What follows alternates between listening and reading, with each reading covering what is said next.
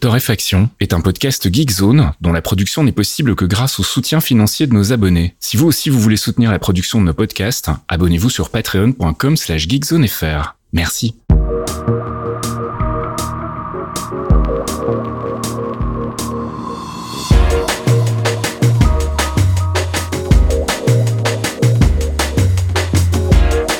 Bonjour Geekzone et bienvenue dans ce 203e épisode de Torréfaction. On se retrouve comme toutes les semaines pour un petit round-up de l'actu, une sélection que j'ai réalisée avec mon ami Caféine. Bonjour Caféine. Oui, bonjour Fasquille. Ça va bien? Écoute, impeccable. Nous enregistrons alors que ton estomac essaye de prendre vie. Euh, les gens ne savent pas euh, le travail que tu as au montage hein, sur des problématiques euh, quand même assez basiques hein, finalement du corps humain. J'ai pas de plugin pour supprimer les gargouillis malheureusement. C'est génial, mais nos micros sont beaucoup trop performants. Moi, je, je vois que ça comme explication. C'est assez drôle, mais je, je, garde ça pour moi. Du coup, tu leur feras. faudra que tu leur fasses un, un remix. Une édition spéciale. Ouais, je suis pas sûr que ce soit très intéressant. Ouais, ça peut être marrant et ça peut te faire un beat, un, un beat rigolo. bon allez, on va attaquer la conduite parce qu'elle est quand même malgré tout euh, bah, bien fournie. Et on va commencer avec le gaming et l'arrivée de Monster Hunter Rise sur PC. c'est la semaine des adaptations et on commence avec donc Capcom qui nous sort enfin la version PC de Monster Hunter Rise. Euh, évidemment, il y a des gens qui l'ont déjà poncé dans tous les sens dans sa version Switch qui est sortie euh, bah, il y a presque un an maintenant. C'était fin, c'était fin mars. Donc il n'y a pas grand chose de nouveau à vous expliquer au niveau du jeu lui-même. Mm. On, on, sait vraiment où on met les pieds. Cette version PC, on avait aussi pu y goûter avec une démo dont on avait déjà parlé, qui m'avait un petit peu inquiété. Euh, finalement, je trouve que la version finale est un petit peu plus euh, convaincante, on va dire, en termes de graphisme. Mhm. C'est un portage Switch sur PC, donc il n'y a pas de miracle, tu vois. Mais on est quand même sur, malgré euh, des modèles 3D, etc., qui étaient extrêmement optimisés pour la version Switch, on est sur une version qui tourne évidemment super bien. Vous pouvez mettre tout à don sur des écrans assez grands, et eh ben ça sera pas moche, ça tient très bien la route. Euh, derrière, vous avez euh, exactement les mêmes défauts et les mêmes qualités que le jeu qui était dispo sur Switch.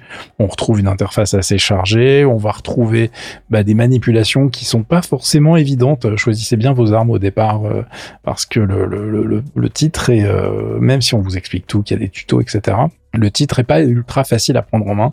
Il y a des nouveautés par rapport à World qui font que le, le, une petite, euh, on va dire une petite dextérité à acquérir quand même quand on gère le perso. Euh, des fois, on se rate sur des trucs au début qui ça peut être assez frustrant, mais bon, voilà, il y a une partie, une période d'adaptation, une période de training pour être efficace avec son perso, comme dans tous les Monster Hunter, j'ai envie de dire. Mais euh, là, comme il y a beaucoup beaucoup de choses qui se passent à l'écran, bah des fois on se perd. On a on a on a le, petit Ted qui est avec soi, on a une monture qui permet également de ceux qui se battent aussi avec vous, qui a toujours beaucoup, beaucoup, beaucoup d'actions à l'écran et euh, se concentrer sur son perso en même temps, euh, bah, ça peut être compliqué, surtout quand on commence à être en multi. Alors là, c'est vraiment, euh, bon, même si ça retire certaines aides, parce qu'ils vont pas mettre tes IA en plus quand t'es avec tes potes, sinon tu vois plus rien à l'écran, c'est normal. Donc ne paniquez pas si vous êtes un peu en galère au départ, c'est normal, on passe tous par là. pour le jeu lui-même, je vais pas en reparler, c'est un Monster Hunter. Si vous aimez la formule, bah, vous allez kiffer cet épisode. Si vous n'aimez pas, eh bien ça ne va rien changer. On reste exactement sur les fondamentaux de la série. En revanche, bah, celui-là, si vous n'aviez pas accroché à l'univers de World, mais que vous aimez bien l'idée derrière le jeu, vous pouvez tenter celui-là parce qu'on est vraiment sur une ambiance euh, très japonisante, hyper sympa, qui est euh, très bien orchestrée. Il y a super musique, euh, le design des persos et des armures est assez sympa.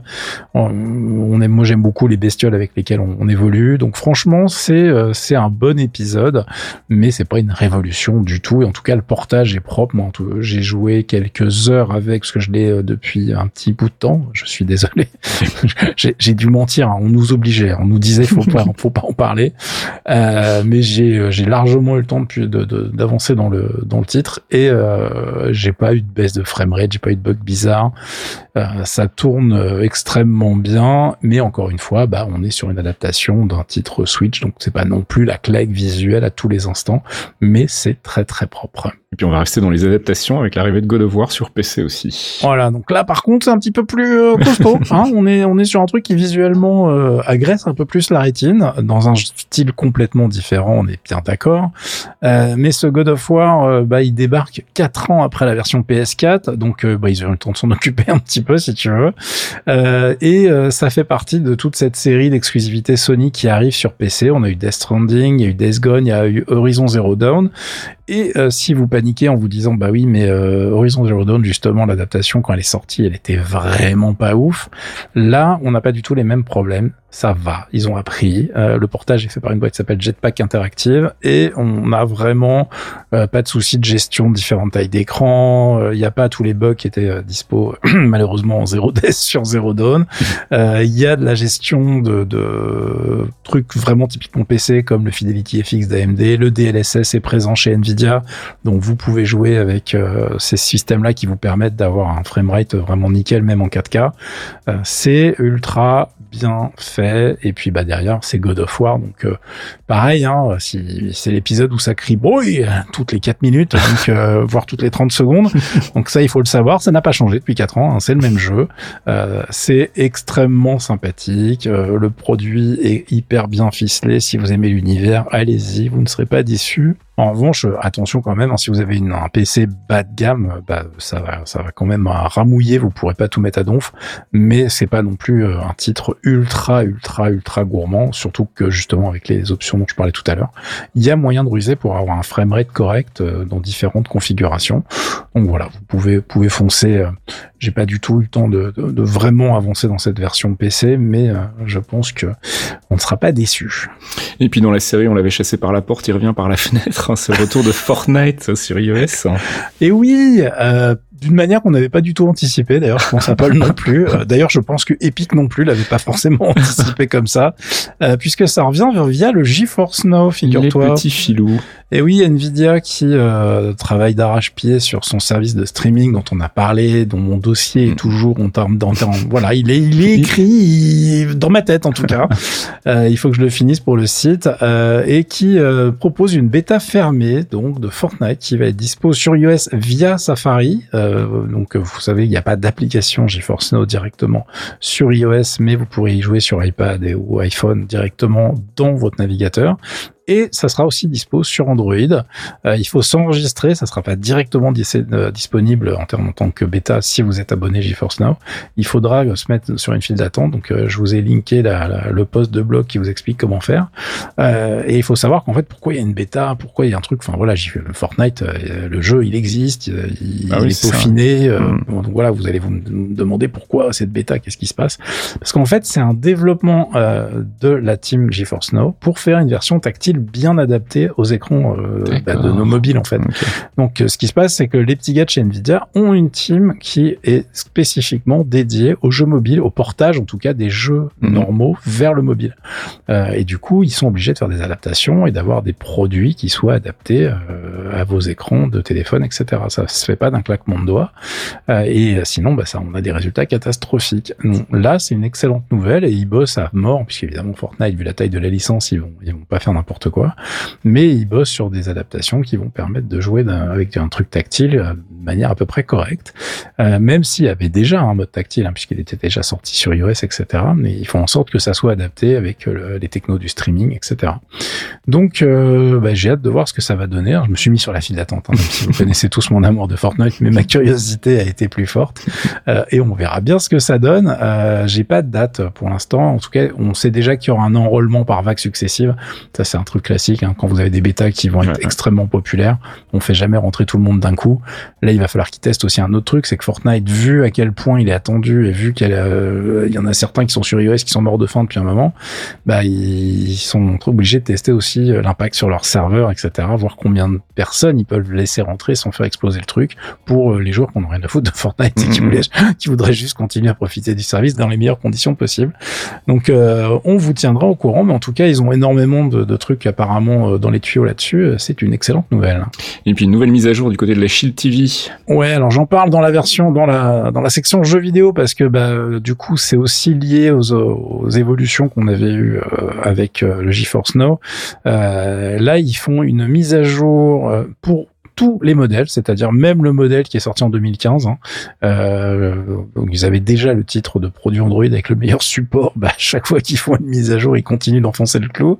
Euh, ça s'appelle Shield Experience 9.0. Ça change pas grand-chose hein, au niveau de de l'expérience utilisateur de l'interface, etc. Mais on passe à Android 11 pour la Shield TV, donc et euh, donc c'est la 27e mise à jour. En blague blague à part, c'est quand même un, ça fait plaisir. Euh, et euh, ça ajoute plein de trucs euh, et plein de supports de services et entre autres un truc qu'on n'avait pas et ça me fait marrer puisque donc on est chez Android, Nvidia, etc. Ça, ça, ça rajoute le service Apple Originals en fait en 4K.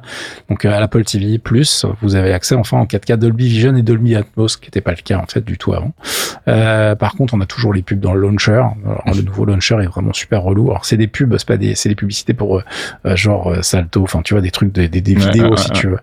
Et euh, alors on peut remplacer ce launcher, on peut prendre un truc qui est moins chiant, mais c'est pas hyper simple à installer pour les gens qui sont pas un petit peu geek dans l'âme, on va dire. Donc c'est un petit peu chiant. Euh, bon, ça me perturbe pas plus que ça. Et j'avoue que le, le, le, produit reste vraiment super efficace. Je vous ai linké le billet qui explique toutes les nouveautés, toutes les tous les ajouts. Euh, en termes d'utilisation, encore une fois, ça va, ça va pas vous révolutionner, mais au niveau du support, euh, c'est une très très bonne nouvelle. Maintenant, je suis curieux de voir si on aura le droit à une vraie hardware C4, mm. parce que pour l'instant il y a eu des évolutions relativement timides, mais euh, on attend toujours la suite. Et vu le succès de ce truc-là, je serais étonné qu'Nvidia euh, fasse pas quelque chose d'un petit peu plus violent. Enfin, on a eu des repackaging, etc., mais avec un hardware euh, vraiment similaire. Donc, j'aimerais bien, j'aimerais bien voir ce qu'ils vont nous faire après. En tout cas, si vous voulez jouer à justement le fameux GeForce Now dont je parlais tout à l'heure, dans les meilleures conditions sur votre télé, c'est le produit à utiliser sans vous poser de questions. C'est vraiment fait pour ça, quoi. Et puis tu voulais nous parler d'un portage pour Amiga. Et ouais les gars, 2022, qu'est-ce qu'il y a? Alors là, on va revenir dans la... tu vois, on vient de parler de technologie de streaming, de, de trucs sur nos écrans mobiles et tout. Oh là là. Non, non, là les mecs, on va parler d'un portage MSX pour Amiga. Et oui. Euh, donc même si vous n'avez pas les cheveux gris, ils viennent de devenir gris là instantanément. Euh, parce qu'on va parler d'un portage d'un jeu de 1986. Hein. En plus, on est vraiment, euh, on monte assez loin. Euh, à une époque où Konami euh, nous vendait pas des NFT tout pourris, hein, ils faisaient des vrais jeux vidéo. Euh, et donc le titre s'appelle Nightmare. Et pourquoi j'en parle? Parce que ça me fait marrer. Ce projet me fait rigoler déjà. Et ensuite, j'ai eu ce jeu à l'époque et j'ai souffert parce que Nightmare, les gens qui n'ont pas eu de MSX, qui n'ont pas eu des, en tout cas parce qu'il n'est pas du tout sorti sur Amiga, il y a eu de, relativement peu de portages. Ça n'a jamais été un énorme succès pour Konami. Mhm. Euh, les gens savent pas à quel point ce jeu te voulait du mal en fait en permanence. et on dit oui, ce jeu il est un peu difficile, voilà, Demon Soul et tout. Non les mecs, euh, arrêtez avec vos conneries là. Voilà, ça c'est un jeu difficile. Euh, genre t'as des bonus, fallait tirer plusieurs fois pour pouvoir les activer et c'était juste super chiant quoi parce que ça c'est un petit personnage donc t'as un petit chevalier et qui évolue sur un, un dans un en gros c'est un shoot 'em up vertical tout simplement sauf qu'au lieu de te mettre un vaisseau ils ont mis un petit chevalier avec un super scénario comme d'habitude hein, des jeux des années 80 ah bah les amis euh, t'as une princesse elle est sauvée les forces du mal blablabla fin d'histoire hein, ça tenait sur un post-it euh, déchiré. Euh, mais euh, du coup le mec qui s'est occupé de ça en fait c'est un gars qui aime bien programmer des des portages et qui aime bien faire mumuse avec ses Amiga et il a bien kiffé le fait que le jeu était programmé on va dire proprement et facilement.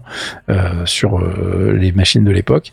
Ce qui fait que pour l'adaptation, pour lui, c'était un bon exercice et c'était facile. Mais du coup, c'est devenu un portage euh, bah, où tout le monde s'est un peu fait plaisir. Ils ont fait les graphismes, donc c'est remastered pour la ouais, ils ont refait les musiques, ils ont rajouté plein d'écrans, etc. C'est dispo complètement gratuitement sur le lien du blog que j'ai linké dans le billet qui accompagne le podcast.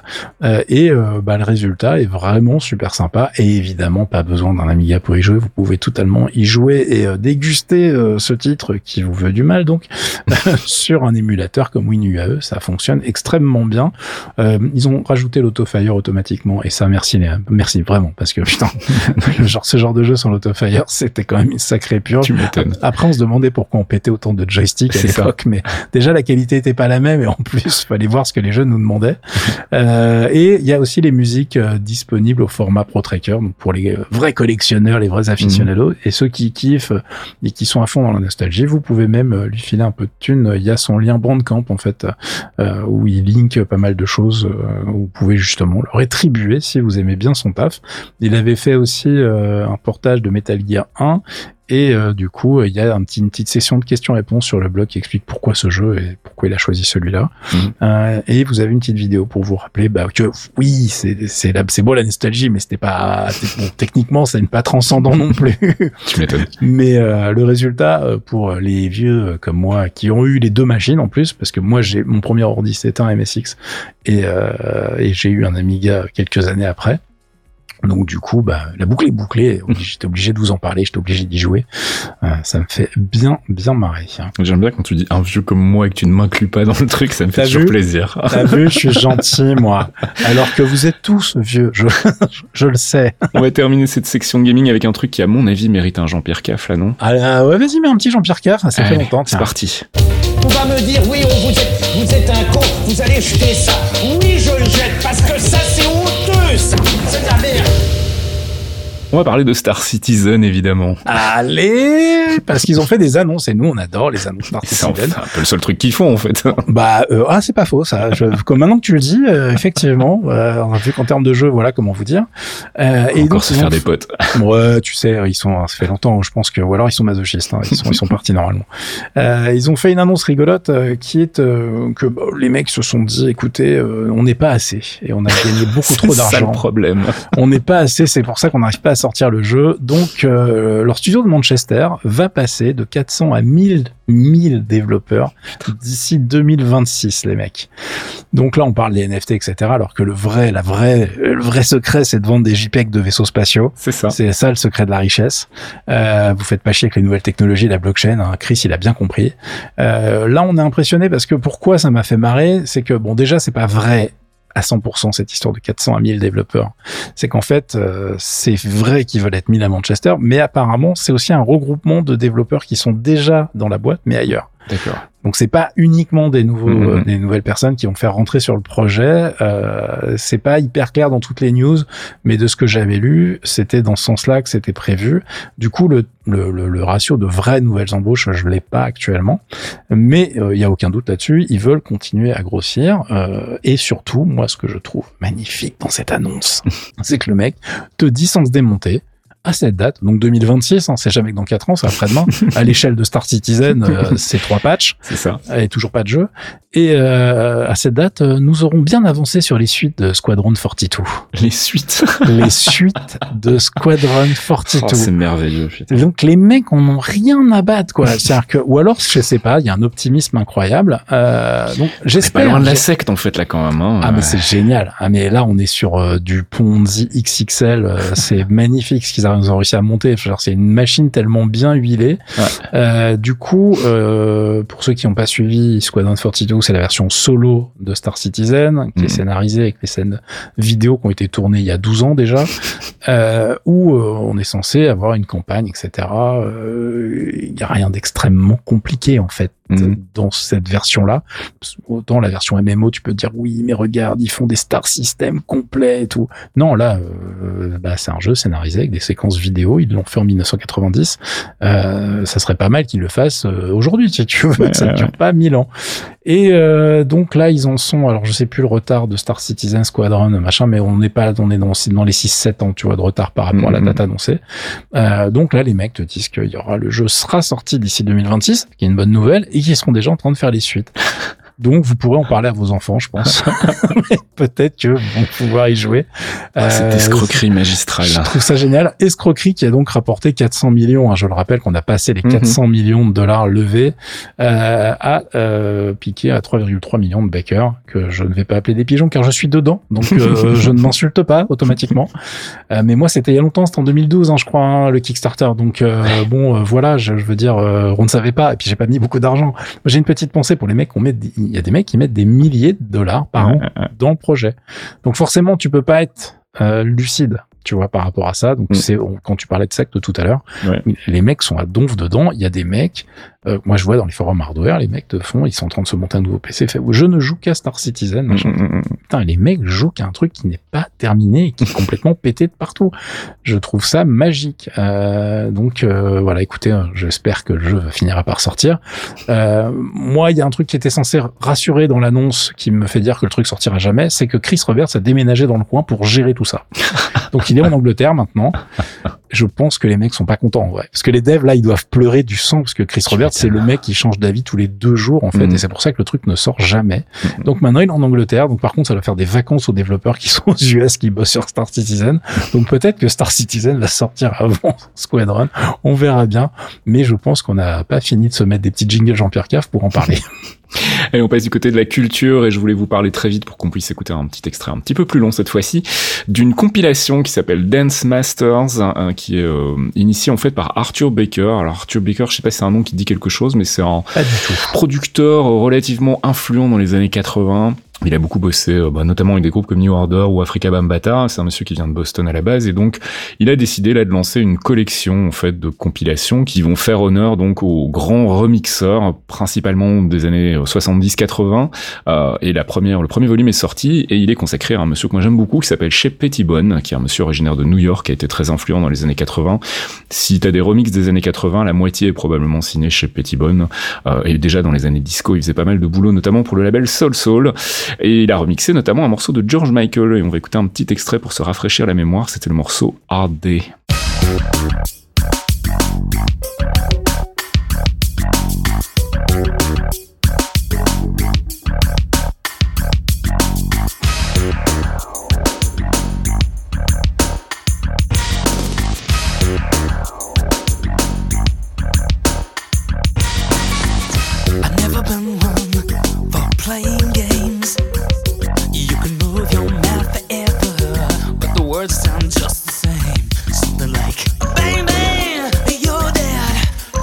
Make love instead? Say yes, cause it's what we do best, and I've had such a hard day.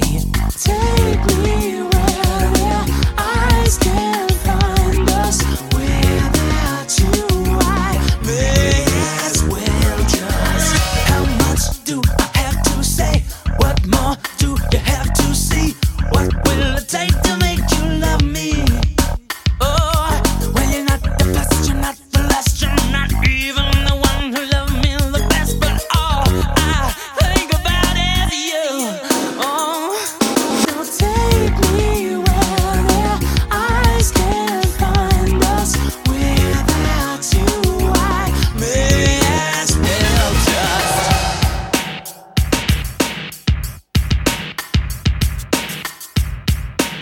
Day, donc le Shep Pettibone Remix Remastered, qui est euh, donc sur cette compilation euh, Dance Master Shep Pettibone de Classic Master Mixes. Et je vous ai linké euh, toutes les infos qui vont bien vers Discog dans le biais qui accompagne ce podcast. On va passer du côté de la tech. On a fait le gros tri la semaine dernière avec les grosses annonces un peu partout. C'était le CES, hein, c'est ça? Ouais, J'avais déjà ça. oublié, tu vois. C'est complètement- CES, tout va bien, tout va bien. Et donc c'est un peu plus calme, mais forcément post-CES. Ouais, exactement. Alors on commence par une, une annonce de gros chiffres. TSMC, hein, les gens qui fabriquent euh, tous vos processeurs haut de gamme, euh, que ça soit pour Apple euh, et maintenant même Intel d'ailleurs, ironie totale. euh, bah eux, ils avaient annoncé euh, il y a quelque temps qu'ils allaient claquer 100 milliards 100 milliards. Je, voilà, il y a pas, je ne dis 100 milliards de, de dollars. hein, si vous, c'est, ouais. c'est pas des won. Tu non, non. euh, d'ici 2023. Et euh, bah écoutez, ils sont on track, comme on dit, puisqu'ils ont euh, confirmé que pour 2022, ils vont mettre entre 40 et 44 milliards de dollars d'investissement sur la table pour faire avancer tous leurs projets de nouvelles usines qui sont euh, en train de sortir de terre ou en train d'être modernisées. Mhm. Euh, les mecs rigolent zéro. Ils ont bien bien décidé euh, de rester les numéros un sur le marché euh, et de continuer à être un peu la fonderie euh, inévitable, j'ai envie de dire, pour à peu près tout le monde. Ouais. Mais surtout de diversifier leurs trucs, c'est-à-dire qu'ils vont avoir aussi des usines qui vont être euh, en train de ils font, font exploser vraiment les capacités de production. Des Mhm. usines qui font des trucs qui soient qui sont pas forcément ultra haut de gamme, mais dont on a besoin bah, dans l'industrie automobile, qu'on- dont on a besoin même dans nos ordi. On n'a pas que des puces super haut de gamme. hein. Il y a des trucs qui vont gérer, je sais pas, votre webcam, etc., qui peuvent ne pas être intégrés, qui sont euh, pas des, des, des produits ultra euh, haut de gamme. Et quand il y en a pas, bah, t'es bien emmerdé. Et, euh, et c'est ce qui s'est passé il y a pas longtemps, surtout qu'il y avait un truc qui avait cramé. Donc euh, voilà, eux ils continuent de mettre vraiment plein d'argent. Et puis à côté, on a des gens qui oublient d'annoncer leurs produits. c'est bien ça les gars. C'est l'autre annonce tech de la semaine avec euh, Samsung qui nous en a fait une bien rigolote aujourd'hui. Euh, Enfin donc euh, hier, si vous écoutez le, le podcast vendredi. Euh, donc on attendait le reveal de leur nouveau système on chip qui s'appelle le Exynos 2200, qui va être au cœur de tout leur flagship, leur nouveau téléphone. Mm. Euh, entre autres, évidemment le S22 qui doit sortir euh, au mois de février. Donc ils avaient balancé du teasing, ils avaient annoncé plein de trucs en disant voilà c'est le jour J tel ça va être ça, on va annoncer ça, ça va être génial et tout. Et donc euh, bah, le jour J arrive et puis rien. Ah. Et quand je dis rien, c'est rien. C'est-à-dire que les mecs ont pas décalé l'annonce, ils ont pas dit ah finalement on l'annonce pas. Non, il s'est rien passé. les mecs ont fait euh, bah euh, silence radio total. Et puis du coup il y a des annonces qui sont, enfin des news qui sont parues partout en disant bah les gars, on on n'avait pas rendez-vous là. Enfin, tu vois, tu nous aurais pas mis un énorme lapin C'est ça. Qu'est-ce qui se passe? Et euh, du coup, Samsung a été obligé de sortir un communiqué en, euh, en mode genre non, mais non, ah, ah oui, à ce restaurant, bien sûr, chérie, j'avais oublié qu'on devait se voir. C'était ce non. jeudi. C'était ah mais moi je vais tromper, c'était pas en février. Euh, bah écoutez les gars, non mais en fait il se passe rien du tout, tout va bien, les Exynos, oh là là, ça marche bien, on track là toutes vos rumeurs de problématiques, c'est des conneries. On va l'annoncer le 8 février avec le reveal du S22 en fait. Et voilà, et tout ça sera beaucoup plus logique. Donc évidemment, tout le monde a fait. Mhm, bien sûr, euh, tu te foutrais pas un petit peu de notre gueule. Euh, et euh, il y a des blogs un peu, si tu veux, bien renseignés de manière historique, Mhm. qui sont en train de dire que en fait le problème c'est que normalement le nouveau Exynos 2200 dont j'avais déjà parlé, j'avais annoncé sa, sa création dans Torréfaction, il doit intégrer une nouvelle puce graphique, une nouvelle partie graphique Mhm. qui est fournie par AMD. Et normalement, cette partie graphique était censée tourner à 1,9 GHz. Et il se dirait, je fais des petites guillemets, les airs guillemets à côté de mon micro, euh, que en fait, pour l'instant, euh, le truc explose pas euh, uniquement à 1,29 GHz. C'est-à-dire qu'on est assez loin de la target en termes de vitesse, ce qui va évi- évidemment impacter les performances globales du bordel. Mhm. Et comme la division semi-conducteur euh, qui fait vraiment de la création de puces chez Samsung est déjà un petit peu sur la sellette et euh, n'a pas sorti que des trucs hyper impressionnants, tu vois, depuis leur euh, existence. Bon, apparemment, ça se bastonne pas mal en interne pour savoir euh, bah, de qui c'est la faute en fait. Parce qu'il va falloir un coupable. Hein, là, euh, si vraiment le truc il est pas à la hauteur. De Blaming Game. Voilà. donc euh, globalement, on en saura évidemment plus le 8 février avec la sortie du truc. Il y a un moment, ils pourront pas reculer, tu vois. Il va Mhm. bien falloir euh, sortir le truc. Alors attention. En plus, comme les produits seront pas dispo le 8 février, ils peuvent continuer de pipoter encore un petit peu. hein. On sait pas Mhm. exactement ce qui se passe. On verra bien. Mais euh, voilà, je pense que nous avons une petite une petite histoire euh, pour les geeks. Hein, c'est voilà qui va nous faire marrer à suivre. Mais euh, bon, quand t'es une boîte euh, de la taille de Samsung et que t'essayes de te barrer de euh, l'hégémonie d'un Qualcomm en faisant tes propres puces, etc., ça la fout mal de te rater à ce point-là, si c'est le cas. On verra bien. Euh, Peut-être que ça va être le cas, mais qu'ils vont rattraper le coup d'ici là. J'y crois pas parce que dans le monde du semi-conducteur, tu corriges rarement un bug en trois semaines. Ah, ah, ah. Euh, donc s'il y a vraiment un souci de, de vraiment de, de conception, ça va être un, un, bah, un vrai boulet. Donc euh, on attend de voir ça. Bon évidemment, je pense que si c'est un problème de cette taille-là, en plus ça va commencer à s'envoyer des gros boulets entre AMD, Samsung, etc. On n'a pas fini de sortir le popcorn. On verra bien euh, dans quelques semaines.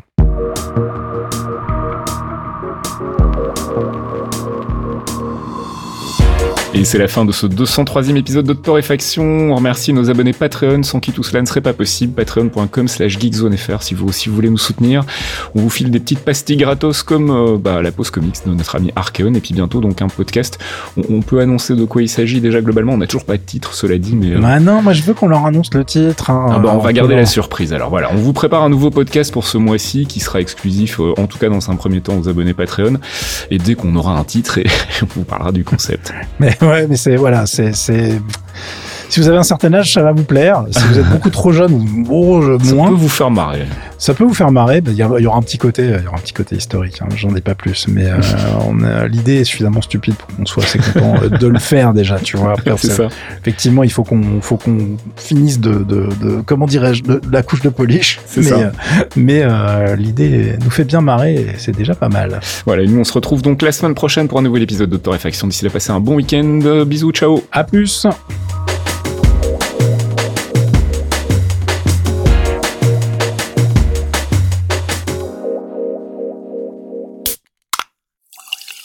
Podcast signé Faskill. voicekill.com. Des actus, des dossiers, des tutos, des podcasts, Geekzone c'est le site de la culture geek sous toutes ses formes et aussi une communauté en or. Retrouvez-nous sur geekzone.fr et soutenez-nous via Patreon, geekzone.fr par des geeks pour des geeks.